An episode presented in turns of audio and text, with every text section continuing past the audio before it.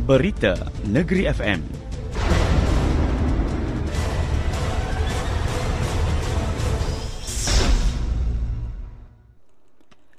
Assalamualaikum, salam Malaysia Madani. Bersama-sama saya Ashraf Hashim. Dewan Undangan Negeri Negeri Sembilan meluluskan rang Undang-Undang RUU berbekalan tambahan 2023 bertujuan mengeluarkan wang sebanyak 8.96 juta ringgit daripada kumpulan wang disatukan negeri. Menteri Besar Datuk Seri Aminuddin Harun ketika mencadangkan bacaan kali kedua RUU berkenaan berkata, peruntukan tambahan itu melibatkan pelbagai faktor seperti perubahan dasar kerajaan, penumpuan kepada cadangan ketua audit negara serta impak peningkatan kos sara hidup. Sebanyak dua vot tanggungan iaitu T01 yang diperuntukkan diraja akan ditambah sebanyak 88,000 manakala T04 bayaran hutang kerajaan ditambah peruntukan sebanyak RM550,000 menjadikan keseluruhan berjumlah RM638,000. Tambahan kepada T04 adalah selaras dengan penekanan khas berkaitan kepentingan untuk membayar hutang persekutuan oleh Ketua Audit Negara. Datuk Seri Amunuddin Harun ia juga bagi menampung kekurangan peruntukan akibat kenaikan gaji tahunan KGT, tambahan khas, bantuan khas kewangan BKK dan bantuan khas kewangan BKK Aidilfitri 2023 serta bayaran balik hutang kepada kerajaan persekutuan yang membabitkan sebanyak 17 vot bekalan. RUU berkenaan diluluskan selepas mendapat sokongan sebulat suara 34 adun dengan dua lagi tidak hadir bagi sesi pengundian itu. Persidangan ditangguhkan pada 1 Disember depan.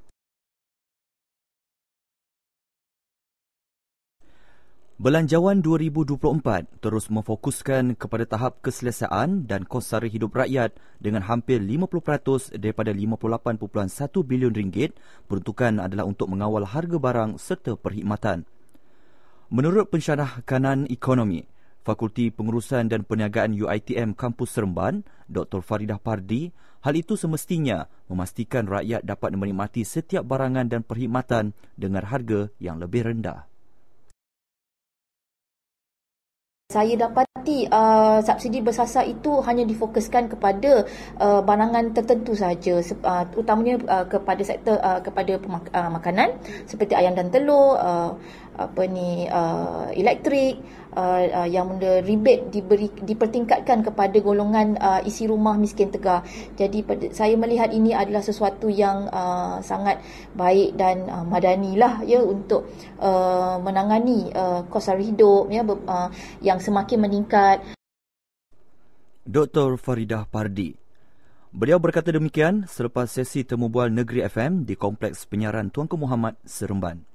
Terdahulu, 225 juta ringgit disediakan untuk membiayai kos pengedaran barangan keperluan asas ke kawasan desa serta pedalaman di bawah program Community Drumming yang akan memastikan barangan keperluan di kawasan yang terlibat mengikut harga kawalan subsidi yang ditetapkan.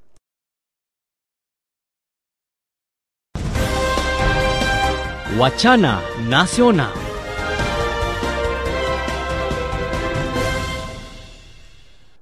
Perdana Menteri Datuk Seri Anwar Ibrahim meminta Kementerian Belia dan Sukan KBS, Kementerian Pendidikan KPM dan Kementerian Pengajian Tinggi KPT mewujudkan rangkaian yang lebih erat supaya kegiatan sukan di institusi pendidikan dan komuniti dapat lebih disegarkan. Penjawat awam bersedia untuk bekerjasama dan memberi input bagi menjalankan kajian sistem saraan perkhidmatan awam SSPA seperti diumumkan dalam pembentangan Belanjawan 2024 oleh Perdana Menteri Datuk Seri Anwar Ibrahim semalam.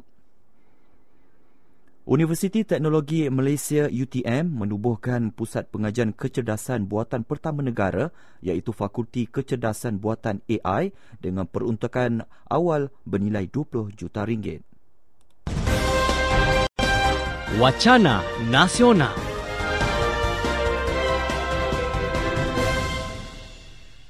Pemerkasaan Pusat Ekonomi Digital PDDI di setiap kawasan Dewan Undangan Negeri dalam Belanjawan 2024 dilihat dapat meningkatkan tahap daya saing menerusi peralihan model perniagaan secara automasi dan pendigitilan.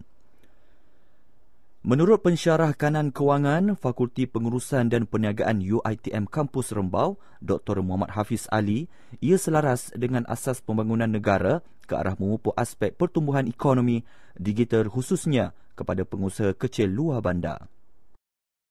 Inisiatif tersebut saya pada, pada saya dapat uh, meningkatkan lagi kebolehupayaan dan kebolehpasaran uh, pengusaha-pengusaha ataupun bisnes-bisnes di luar bandar dapat mengurangkan kos komunikasi uh, dapat mempercepatkan proses juga proses bisnes dan juga men, me, menyingkatkan jurang secara digital antara bisnes-bisnes uh, di luar sana dan dapat membina sebuah jaringan network antara pengusaha-pengusaha kecil dan sederhana so that mereka boleh bekerjasama untuk meningkatkan lagi produktiviti bisnes uh, perniagaan diorang di dalam kawasan luar bandar. Dr. Muhammad Hafiz Ali. Beliau berkata demikian ketika ditemui RTM di Seremban. Terdahulu, Perdana Menteri mengumumkan sebanyak 25 juta ringgit diperuntukkan bagi memperkasa Pusat Ekonomi Digital PDI di setiap DUN.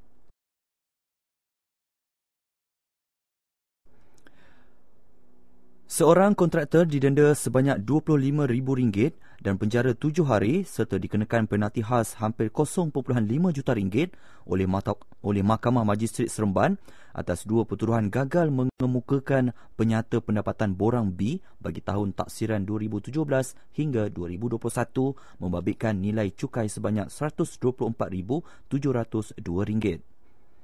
Orang kena saman OKS Chong Sin Chai 69 tahun membuat pengakuan bersalah di hadapan Majistret Nur Hafiza Ishak selepas pertuduhan dibacakan terhadapnya. Mahkamah menetapkan hukuman penjara berkuat kuasa daripada tarikh jatuh hukuman dan sekiranya gagal membayar denda OKS boleh dipenjara 8 bulan selain penalti khas 3 kali ganda keseluruhan berjumlah RM498,810. Mengikut pertuduhan, OKS didakwa gagal mengemukakan penyata pendapatan dalam borang B bagi tahun taksiran 2017 hingga 2021 pada atau sebelum 30 Jun pada tahun berikutnya kepada Ketua Pengarah Hasil Dalam Negeri dengan tiada sebab munasabah yang memabitkan pendapatan bercukai berjumlah RM780,637. Justru tertuduh melakukan sesuatu kesalahan mengikut Seksyen 112 kurungan 1A Akta Cukai Pendapatan 1967 yang boleh dihukum mengikut Seksyen dan Akta yang sama. Pendakwaan dikendalikan Pegawai Pendakwa LHDN Dr. Muhammad Afiq Ahmad Tajuddin dan Kuan Hui Shin.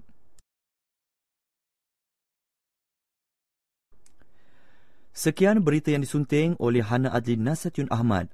Berita Negeri FM, peneraju berita berwibawa.